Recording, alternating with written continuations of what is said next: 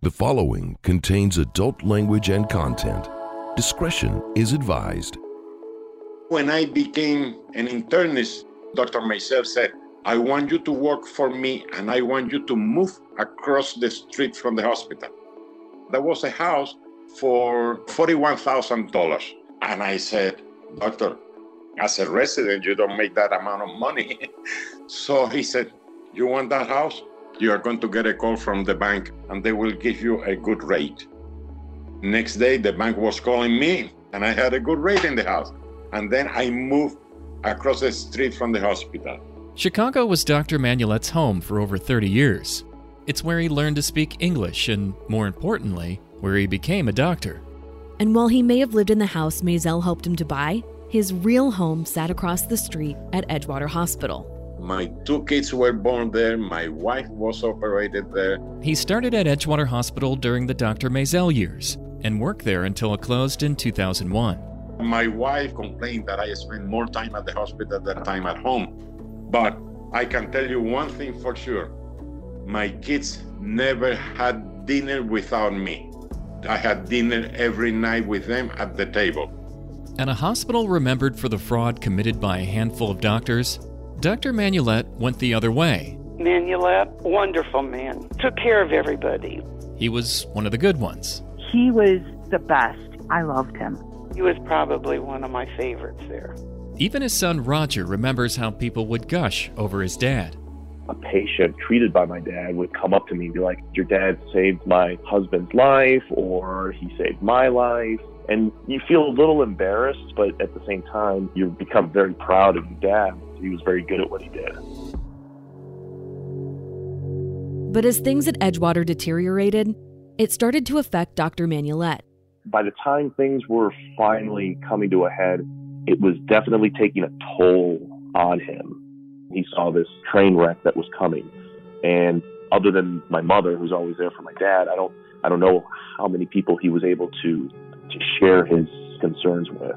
And the closure was emotionally devastating when the hospital closed, I had hypertension. I went through difficult times. The stress from losing his home at Edgewater led to some uncomfortable conversations. My kids were worried about me, and they said, Dad, it's time for you to retire. So I worked in Chicago until 2002, and then he and his wife packed up their home in Chicago and retired to Spain. Life here in Spain is cheaper than in the United States. I am not a rich retired physician. I live from my Social Security and my wife's Social Security. While the pandemic canceled Dr. Manulet's 2020 trip to Chicago, he did make a memorable visit the previous year. That was when he told his son that he wanted to drive by his old home in Chicago you know, the hospital is not there anymore. When he saw the piles of rubble and the gutted out shell of what used to be Edgewater Hospital, he said his goodbyes. There was a dumpster. I told my son to stop the car. I went to the dumpster and I got a brick. That brick now lives with him in Spain. A little bit of Edgewater Hospital in my man's cave. His man cave is a bit of a mini Edgewater Hospital museum there's old photos, plaques, and even a sign that once hung in the hospital's daycare. I had the American dream thanks to that hospital. Those are memories, and that's what it's all about. I'm 75 years old. I am an old bag, and since God, Alzheimer has not knocked on my door yet. Dr. Manulet is a proud father and grandfather whose wife has been at his side for over 50 years. We got married in 1968. Uh, we enjoy each other we go out and uh, we still hold hands and our kid says that we belong to a museum. Now that he's retired he's found ways to keep busy and stay out of the doghouse. What do i do? Well i try to stay away from my wife. I don't want to bother her. I like gardening. I am very good at gardening. My apple trees olive trees and the whole enchilada. And then we take long walks with my dog and visit the small towns around this area. Spain has a lot to see. It's a beautiful country. And go back to United States every year, you know, to visit the children and the grandchildren as long as we can. Edgewater Hospital is still in our hearts. And, and that's what it counts. When we revert back to the beginning of this podcast, we mentioned how a Google search for Edgewater Hospital turns up very little good news. For 71 years, the hospital served Chicago, but the internet is splashed with stories of its scandal ridden final years. Through our research, we contacted three to 400 people connected to the hospital. We ended up talking with just over 100. Now, when it came to those who were charged, like Peter Rogan, Roger Eman, and Dr. Kubria, we were pretty blunt. We said, look, the internet is not very kind to your legacy, and this is an opportunity to share your side of the story, or at least make peace with the past, should you wish to participate. Only one person agreed to talk with us. Of the doctors, one is now retired, one is dead, and the rest of them are still practicing medicine. The tandem of Peter and Roger ran Edgewater Hospital for the majority of the 1990s. Peter Rogan was the number one guy, with Roger Eman being the number two guy. Peter is the man credited with saving Edgewater Hospital, but at what cost? The hospital resorted to massive Medicare fraud to keep the money rolling in. If the hospital had just closed, history would probably treat Edgewater with the respect it earned under Dr. Maisel. But instead, it remains attached to the scandal that happened under Peter Rogan's watch. While never charged criminally in the hospital's fraud scheme, Peter Rogan ultimately served about 19 months for perjury. In 2016, he got an early Christmas present. The Bureau of Prisons website reports that Peter was released December 8, 2016. He was then put on supervised release for three years, meaning he needed permission from the court or probation officer to leave the area. Peter and his wife moved in with their son's family in northwest Indiana. This is the same son whose wedding Peter skipped while living in Canada. I'm not sure what the word is to use here, whether it's coincidence or irony, but what remains of Edgewater Hospital sits at the end of the street where I've lived for years. And right down the street from where I grew up in northwest Indiana is where Peter Rogan now resides. We shared in one of our second opinion episodes on Patreon how we had a chance encounter with Peter at an Indiana grocery store. That happened in November of 2019 when he was still on supervised release. Most of the recent court documents about his case are sealed, but as of 2015, Peter still owed tens of millions of dollars to the government and Dexia Bank. He turned 75 years old in 2021. He's a grandfather, and according to his LinkedIn profile, he's retired. While we didn't expect Peter to talk with us, we also didn't expect Roger Eman to talk. To Roger's credit, he proved us wrong.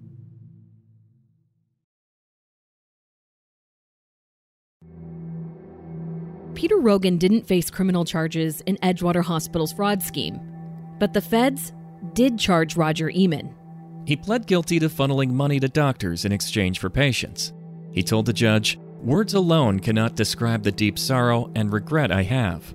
I will have to live with this guilt for the rest of my life. Much like Peter Rogan, Roger never responded to our letters, emails, and voicemail.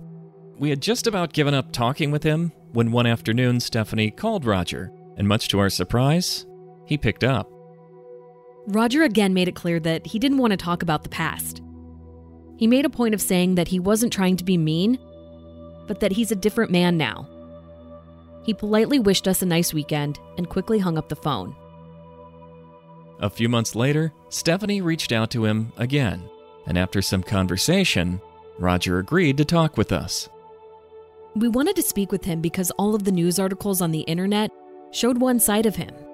The articles talked about what Roger was charged with, but in every interview with former employees, we heard something completely different. Roger was awesome. We heard he was the nicest guy, Such a nice, professional, sweet man. and that Everybody thought Roger was being paid some astronomical amount of money for taking the fall.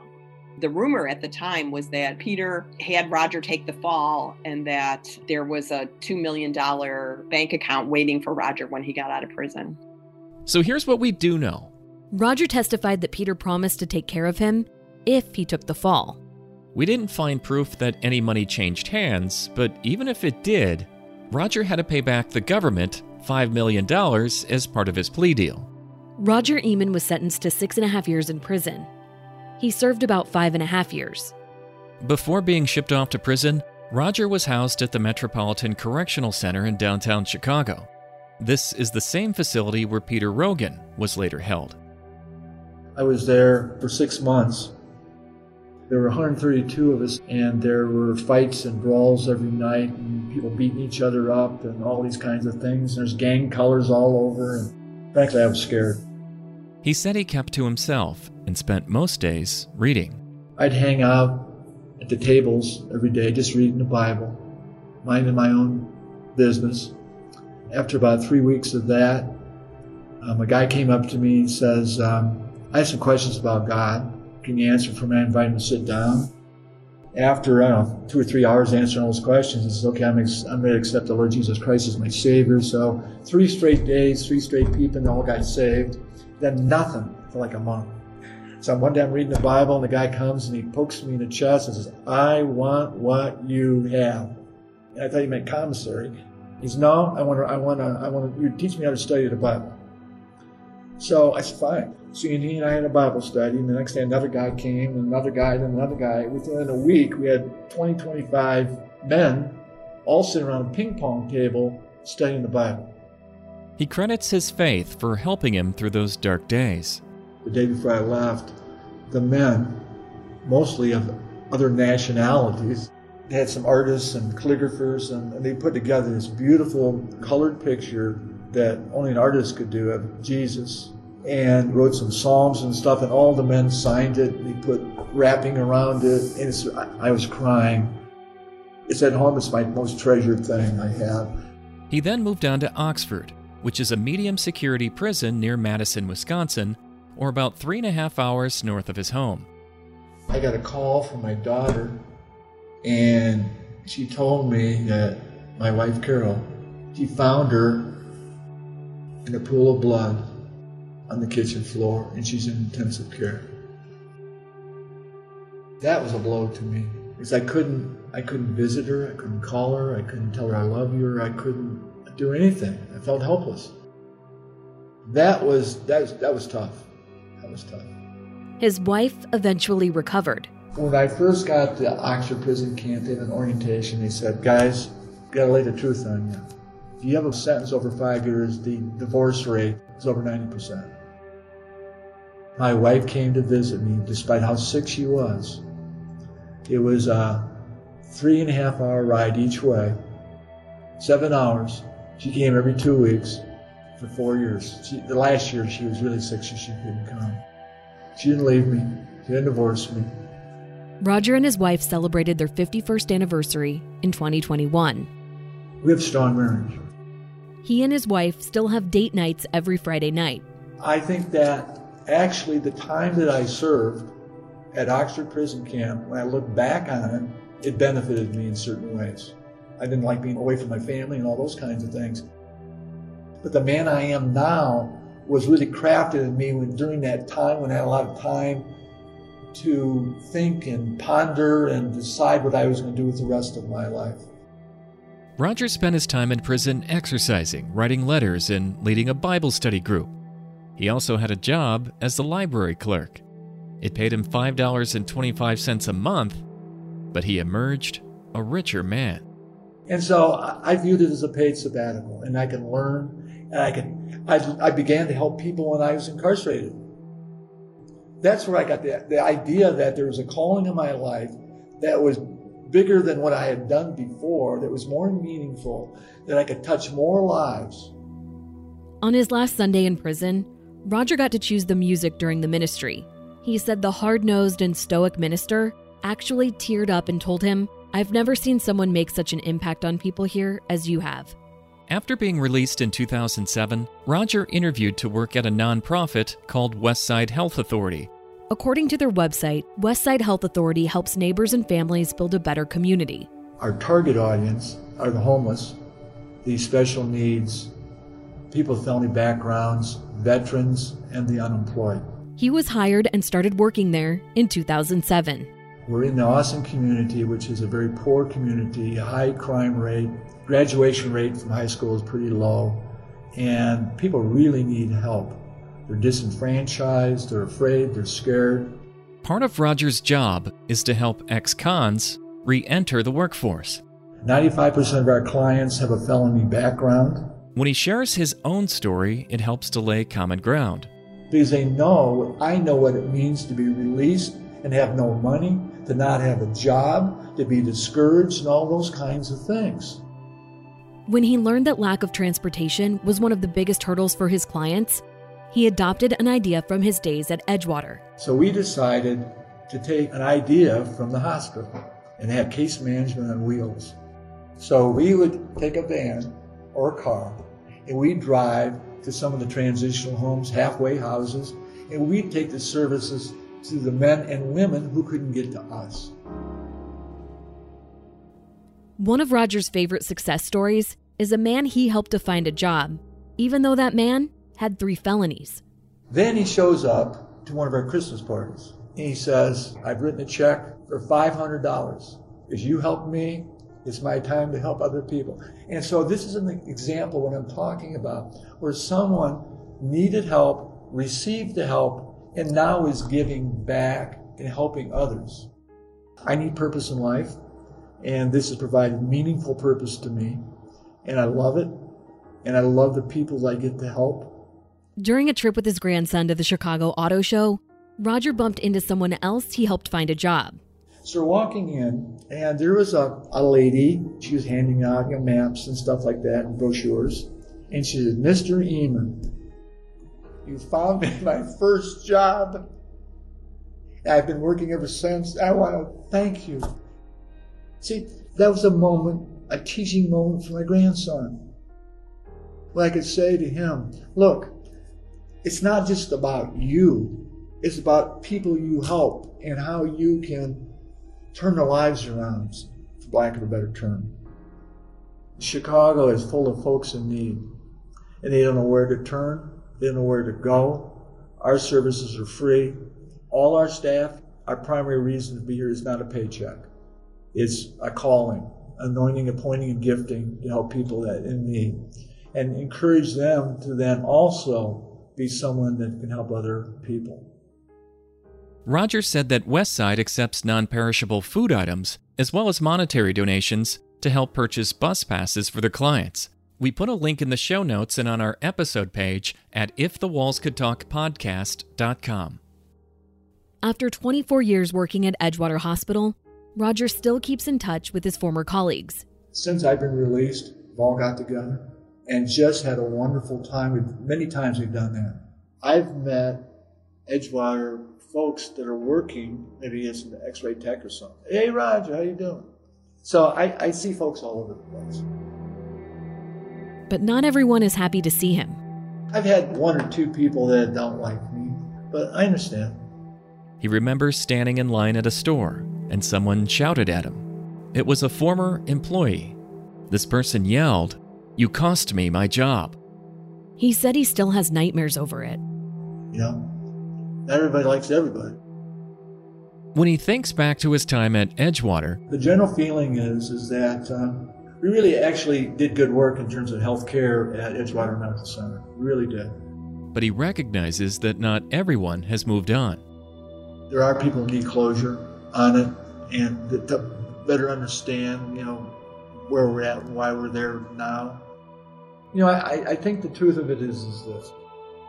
While I did some things that I shouldn't have done and I regret those and I, I served my time and paid my penalty for that, I believe, you know, what I did at the hospital, at least from what I'm told by when I meet, go to these dinners and so forth, that I'm respected by and, and loved by most of the, the, staff there because I think they know that I gave my best when I was at Edgewater.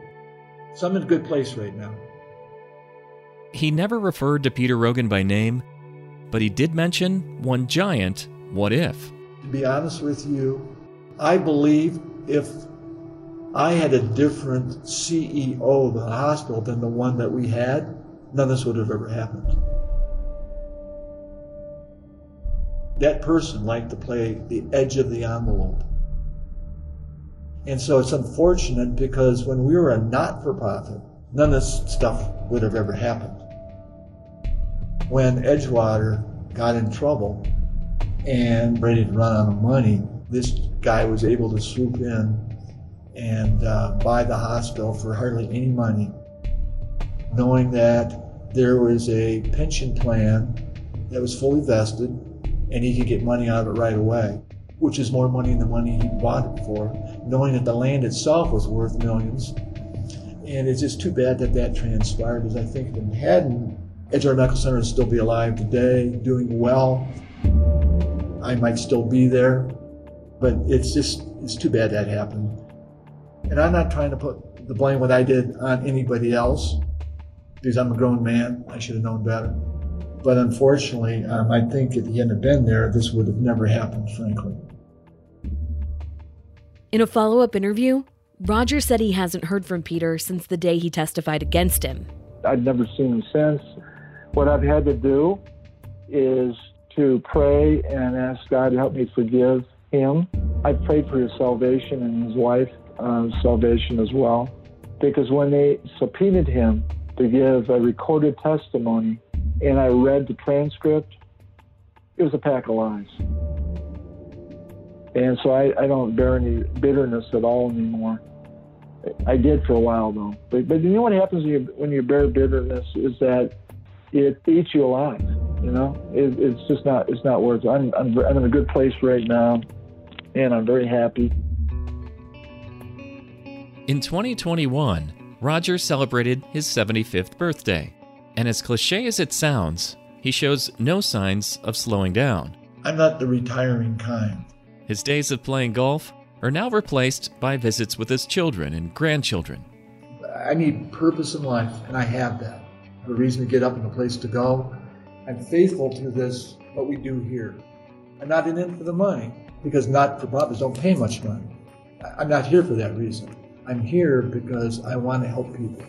And uh, that's very rewarding to me. I just want to do something that turns people's lives around. Roger wants to keep working as long as he can. You know, there's going to come a day that I, I can't work for whatever reason. And I'll, I'll just continue to volunteer at my church. As a hospital administrator, I used to go to a lot of nursing homes. These residents had no one ever visited them. They were lonely. So one of the things I would like to do is go to nursing homes and meet with them and encourage them and give them hope and tell them that I love them, I care about them. Mark my words, I'm not going to sit around and watch TV. And what would Roger today tell Roger from the past? You made mistakes, you paid for those, but you learned from them as well. So something good came out of the bad, and that it's defined your character and who you are now. Because here's what I, I teach our clients don't let yesterday define who you are today and tomorrow. The Bible says, do not dwell on the past.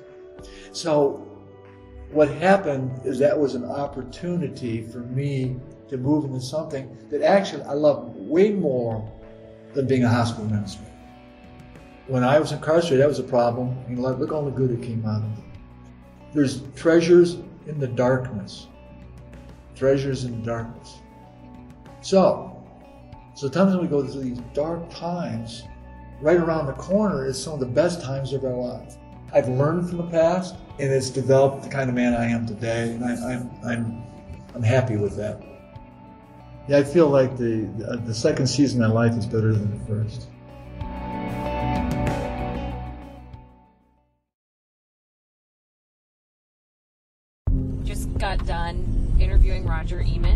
Paint the picture, Stephanie's been wiping tears out of her eyes. When Roger Eamon agreed to talk to us for this podcast, it changed the entire scope of what we originally planned to do. I guess I just didn't expect that. We'll talk about what happened and why we're glad it did on this week's Second Opinion episode on Patreon. We'll also share our emotional ride home from our interview with Roger and the two things that made us and Roger laugh the hardest. For just $10 a month, you can unlock bonus content like that. Just go to patreon.com slash if the walls could talk podcast. Of all of those charged at Edgewater, cardiologist Andrew Kubria received the longest prison sentence. There was a lot going on inside of him that was never shared with me. Fred Yurtstead worked with Dr. Kubria in the 1980s. We were friends, and I could tell there was a lot of anxiety. He was very impulsive at times. Fred sold pacemakers, and Kubria was one of his clients. When I started working with him, I never saw any real red flags. At the time, device reps had big expense accounts, and wining and dining doctors was perfectly legal. But when Fred took Kubria out for dinner, it was Kubria who always paid. So there was a part of him that was quite honorable. Fred even invited Andy to his church. And I remember him sitting with me in this huge auditorium, listening to Adolph Coors IV speaking about men and honor and being the right kind of guy for the family and for your spouse. And he just started weeping. And that's the last I saw of him. Until one of my former colleagues called me and she said, You're not going to believe this. You need to get on channel two. Investigative news reporter Pam Zekman was interviewing a woman who suffered a heart attack after her doctor botched her surgery. When the camera cut to the doctor, there was a picture of Andy. So something was going on. Soon after that report, Kubria pled guilty to one count of racketeering for his role in the fraud scheme at Edgewater. Kubria stood at a sentencing hearing wearing a rumpled jacket, red t shirt, and baggy blue pants. Kubria admitted in guilty pleas to the most awful kinds of conduct by doctors. U.S. Attorney Thomas Bondi explained Kubria pled guilty to performing hundreds of invasive heart procedures on people who didn't need them, and two of those patients died. That's what he pled guilty to. They wanted to put Andy away for life, but settled on 12 and a half years. He uttered an apology to the judge, and that was about it. Imagine what it takes to get a doctor to plead guilty to a criminal plea that takes his license away and puts him in jail for 12 years. I mean, that's ridiculous.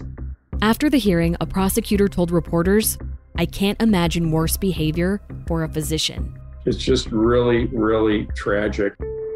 Attorney Bruce Path met with Kubria in prison. He seemed a lot more stable mentally and more at peace mentally when he was in prison. He had lost so much weight. Roger Eman saw Kubria during a 2006 court trial. He looked terrific.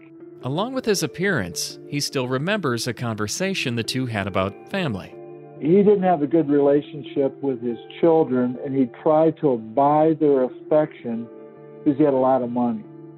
You know, vacations, golf clubs, and, you know, all this other kinds of stuff. So he's telling me that he has now realized that his kids are visiting him all the time at the prison in Ohio and telling him how much they love him and, and, and all this stuff. And he said to me, they didn't want my money, they wanted my time. I can tell you this, he's kind of vilified and, and all these things, but there's also a soft side to him. Andy Kubria was a very generous guy, gave money to charities, and uh, just a nice side to him as well. To this day, I don't know if Andy Kubria is alive or dead.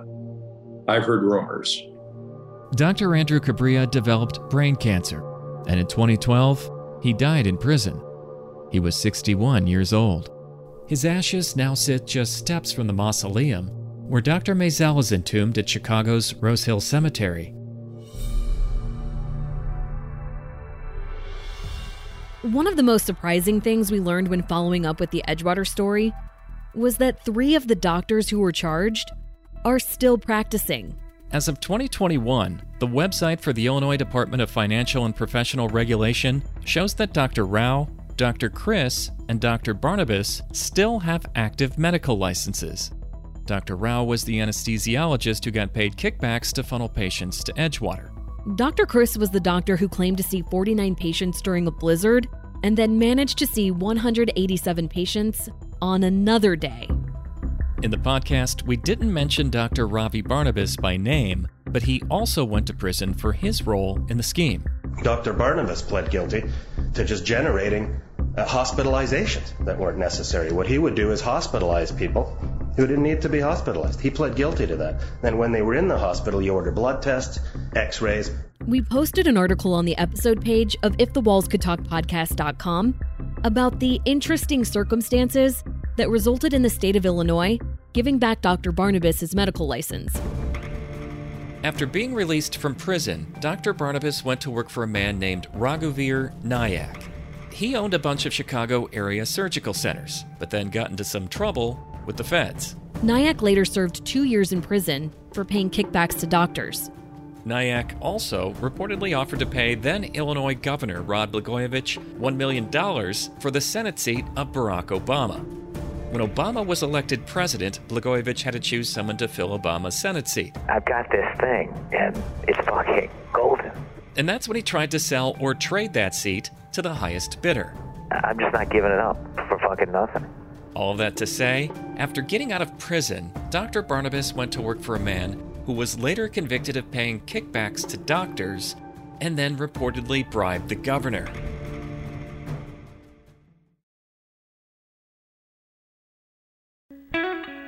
The last patient was transferred out of Edgewater Hospital in December 2001.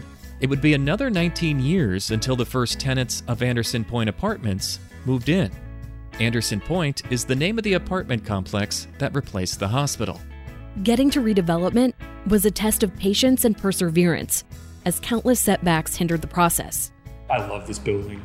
I love coming here every time I come here. William Roden Hornoff is the architect responsible for the conversion of Edgewater Hospital into gorgeous modern apartments that make up Anderson Point. I'm going to be forever connected myself to this building. Originally scheduled to open in 2019, the delay plagued project encountered hurdle after hurdle that hindered its momentum and tormented the neighborhood. You know, there was a lot of stuff in here. The, the infrastructure, the mechanical infrastructure that had to be removed, that was very complicated. And while we reduced the building down to its sort of just structure itself, it took a lot to get there. And so there was a lot of penthouses and additional buildings that had to be removed to clean it out, if you will. And so that took a lot. And then, of course, with this kind of work, there's a lot of surprises. Demo crews uncovered asbestos, mercury, and other hazardous substances, resulting in multiple setbacks. I can't speak for the neighbors themselves, but I do think that there was a lot of just construction fatigue. It's been two years, especially the first part of that where the demolition was the greatest with the two buildings coming down in the west. You know, like anybody who's embarked on construction, you know, it's cool at first, and then it gets tiring. And then after a certain point, it's like, get out of here, I'm done, right? And so I think the neighbors are through that point and hopefully kind of see the end. And I think in the end, you know, hopefully the building is a is a thing that makes the neighborhood better. Former Edgewater Hospital rooms and offices are now 155 apartments. I have to say, as an architect, the building is innocent. The building had nothing to do with any of this malfeasance, you know, that went on, right? And I think the original doctor did great stuff. And I think all that bad behavior went with the drywall and tile and all the finishes. And what's left is this sort of innocent, honest structure that was Edgewater Hospital that we then inserted the apartments into. And I think it's a clean environment, you know, metaphorically. Sandwiched between Anderson Point and the new luxury homes is the future home of a park. The result is a long awaited new chapter for the former Edgewater Hospital campus. Hopefully, it starts a whole new legacy as not so much the, the apartment building that was converted from a hospital, but the apartment building, and not so much the recent bad memories of the building, right? And you know what's fascinating for me is when I see people break into the building and walking through in some of these old videos, I, I feel like they're breaking into my home in some ways. Speaking of urban explorers, we actually caught up with the one who made 150 trips inside those walls. I hate to say I'm glad it's gone because I'm really not. But it's interesting because, you know, days go by and I don't really think about it. And for years, I really thought about it constantly. I had a therapist that I talked to pretty strictly about this particular space because it consumed my mind to the point that, you know, my loving family, my mom and dad were very, very concerned. It became a problem. It was it was a beautiful problem for me. You know, I think there was a lot of good that came out of it. But uh since that place is gone, I think I'm a lot more serene. Like my emotions are just more even. He's still into photography and art, but hasn't forgotten about the abandoned Edgewater Hospital. I hope it doesn't just get remembered for as a abandoned building that people broke into and fucked around in for years until it got inevitably demolished. With or without me, that place I think would have been something really special for a lot of people. I, I guess it's Dr. Maisel, you know, who founded it. And I, I heard he was really a very compassionate man who really cared about the good of people. I, I just feel privileged that, you know, I was able to be at the right place in the right time and have my my little story in there because it, it's made a big impact in my own life.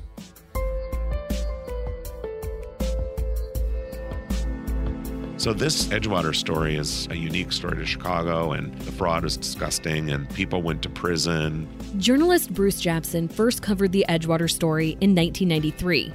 I know for a fact in my reporting when I came to Chicago in 1993 that there are a lot of people that said, that Edgewater Hospital, something's going on up there. Well, what did they do about it? They didn't do anything about it. The questionable things happening at Edgewater Hospital were not a secret. They had to wait for one bad doctor to agree to wear a wire and so forth and so on. And now they know, oh, yeah, there were some doctors that went to prison because there was bad stuff going on there. Well, they didn't do anything about it. And politicians didn't do anything about it. At the time, it was something whispered about among politicians and the healthcare community. We know that through lawsuits and so forth that you folks have found that where some of the unnecessary tests and procedures, when you do an invasive test on somebody, you stick a catheter in them unnecessarily, you're putting their health at risk. So we know that. But more broadly, you are screwing the government by billing for services that are unneeded or unnecessary or not provided. You're screwing the taxpayer. And you're also screwing maybe future generations. We might be able to afford to provide more benefits to people in this country if people aren't screwing the system. The Edgewater investigations gave Bruce plenty of material during his years at Crain's Modern Healthcare and the Chicago Tribune. In fact, former Edgewater employees told us that Peter Rogan didn't like Bruce because of all of his articles. When Bruce left the Chicago Tribune, he said he threw away all of his old files, except for one box. That box contained his notes about Edgewater Hospital. He said that if Hillary Clinton won the presidency in 2016, he would have written a book about the hospital. It's a compelling story for sure, but it's also a sad story too about how a lot of people took advantage of the healthcare system. The Edgewater investigation still sticks with FBI agent Cherry Coon. It hit home, and I would think, you know, what if this was my grandparents? And I just made it a point to let them all know how important it was to ask questions, you know, especially after this investigation. It's your health. And I think people sometimes forget that. And if anything, I hope people that, that listen to this podcast and listen to you will go forward and ask those questions because they should be. You know, if you've got that little part inside of you that's making you wonder, ask because too many people didn't. The reason I uh, agreed to this podcast is because I've been in medicine for a long time now. Dr. Parag Madani worked at Edgewater. The constraints and the pressures on physicians now to do things that is not in the best interest of patients, that needs to be looked at. It, needs to be brought out. It needs to be stopped somehow. You know, medicine in this country is going in a direction which I don't think is as good as it was when you had your own doctor that you knew for 20, 30 years. And I, I see it now. It's just too disjointed and disconnected and profit driven. And, uh, and even, you know, I don't care what you call these non for profit hospitals and for profit, they're all in for the profit. You know, when, when a doctor makes X amount of money, but the CEO of the hospital makes 20, 30, 40 times that amount with one tenth the education, something is wrong with that model. And uh, nobody seems to think anything's wrong with it except maybe me. Denise King was a nurse at Edgewater. Today, she's a teacher.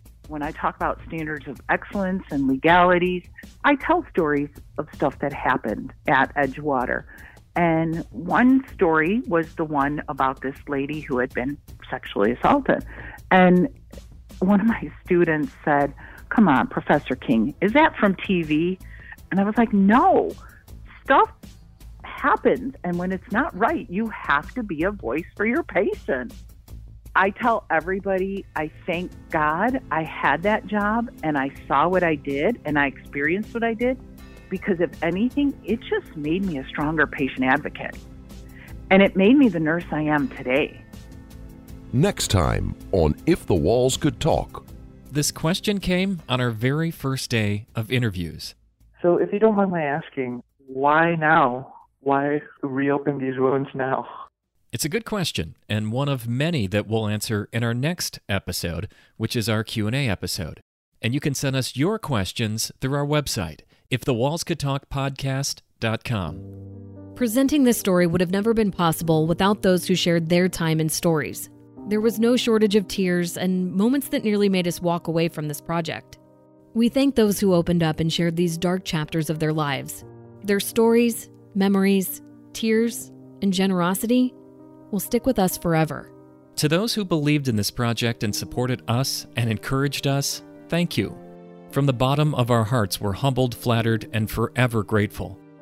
And to those who kindly said no or passed on working with us and this podcast, a sincere thank you as well, because it made us work that much harder. Music in this episode comes from the YouTube audio library. Sunrise in Paris by Dan Henig. Decision by the Tower of Light. Mama, Creep, and Wander by Emmett Fenn. Mirrors and Smoke by Joseph McDade. Auckland by Wyven. Cipher by Wayne Jones. 66 Chicago by The Otis Problem. Suspended in a Dream by Dmitry Belichenko and Lynn Publishing is used under license through Neosounds. This episode was written by Todd Gans. If the Walls Could Talk podcast is produced by Buckletown Productions, LLC. Copyright 2021. All rights reserved.